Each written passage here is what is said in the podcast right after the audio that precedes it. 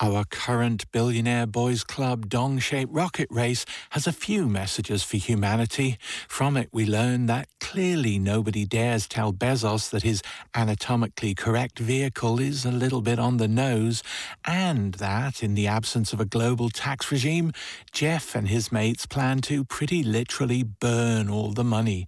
But on top of these sad learnings, our little space spurt also signals that out there is up for grabs. Compensatory star tourism is just the tip of the rocket, as culture files Aine Gallagher discovered one starry night on the edge of the island. Warning this report contains trig. What you're hearing right now is called sun sonification, or in plain speak, the sound of the sun. Now, this gentle, low frequency hum isn't necessarily what Icarus would have been listening to in his final moments. But what it is, is a scientist's translation of the sun's movement waves, loops, and eruptions into sound. Space tends to have an eerie sound to it. Actually, we put these eerie soundtracks to it. Extraterrestrial beings, dark matter, nebulas, black holes. It's a whole mysterious language, really. Some weeks ago, at the edge of the land on the Beara Peninsula in Cork, while brushing my teeth, I glanced up to the dark sky and saw a very strange thing. Things. There were loads of them. 30 or 40 all tied together with some kind of invisible string. Each one like a bright star. Or a satellite? Mm, but too bright to be a satellite. All travelling along some path together in a line, but not as uniform as I would have liked.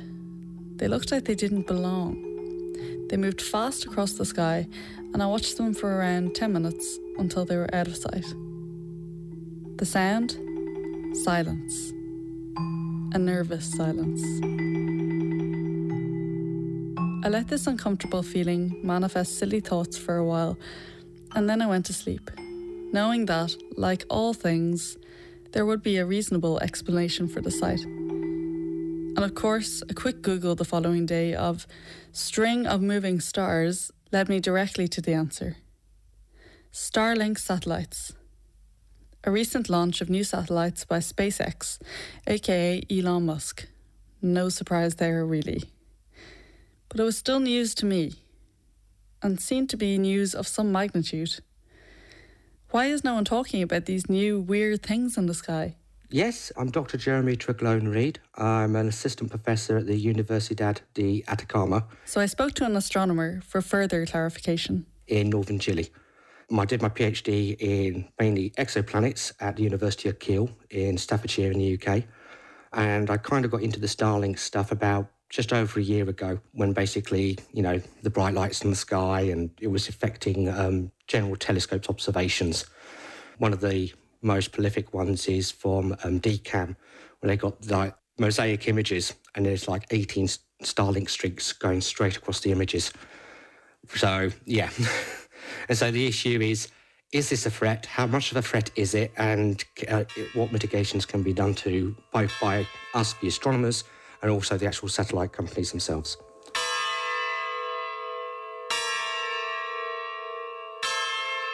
Starlink is basically it's a subsidiary of SpaceX, and basically the idea is to produce low Earth orbit satellites that will provide um, high-speed broadband internet to everyone or any every part of the planet. So basically, you could be in South America, rural America, or parts of Africa, you have a ground station, you can basically end up having, you know, four or five G speeds internet, you know, 100 megabytes. The issue is because they're um, low Earth orbit, their orbital height from the surface of the Earth is roughly 300 to 1200 kilometers. Standard GPS satellites are normally about 20,000 kilometers. And as luminosity is an inverse square law, so you halve the range, you increase the brightness by four. So hence, these satellites are so much more brighter than standard satellites we already have in orbit. Jeremy's insight made me think of space in a different way. I imagined it now as a place, like a club. With navigational passages, operational technological systems, maps, not of stars but of paths, which vehicles and humans travel. I'd never really considered it like this. This vast expanse of the unknown, free from all these rules, seemed now to me to be in some kind of danger. Whose right is it to conquer all that space above us? We have already unduly claimed every inch of land and sea, and now space? It seems weird. Wrong. Who is even licensing this zone? Uh, basically, it's the um, FCC. How it all works under the space treaties is each government that signed up to it is responsible for the companies and themselves. Because we never had this issue before, it was all approved because it normally goes for they look at the radio frequencies and basically making sure that all the satellites are in the right space to make sure there's no interference of radio astronomy and also radio communications. We've never had this issue before, so it's never been looked at.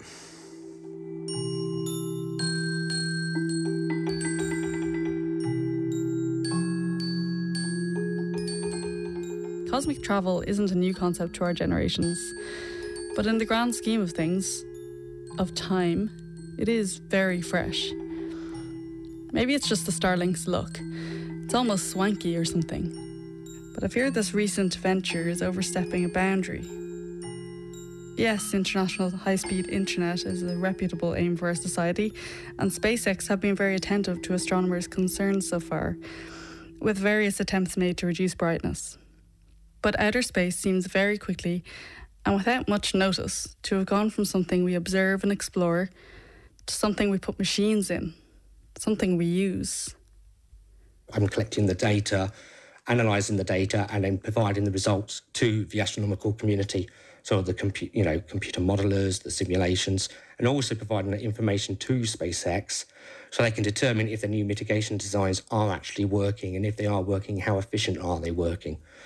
What we wanted to do is get them to at least magnitude 7 or fainter. When we say uh, magnitude 7, because the brightness of the satellite is an inverse square law, when it's directly above you, the range to you in the satellite is its orbital height. But as it comes lower in the horizon, the range increases.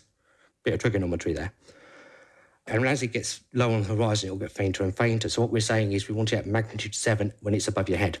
So when it's lower on the horizon, it's then magnitude 8, magnitude 9.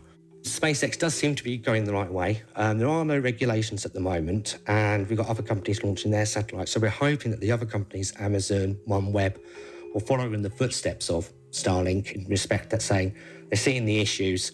Hopefully, they'll come up with their own mitigation designs.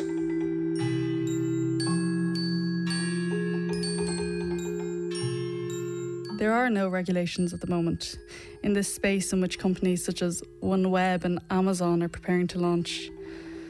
I'm less optimistic than Jeremy about their discernment. As usual, it's not the unknown, but the familiar aliens that present the greatest danger.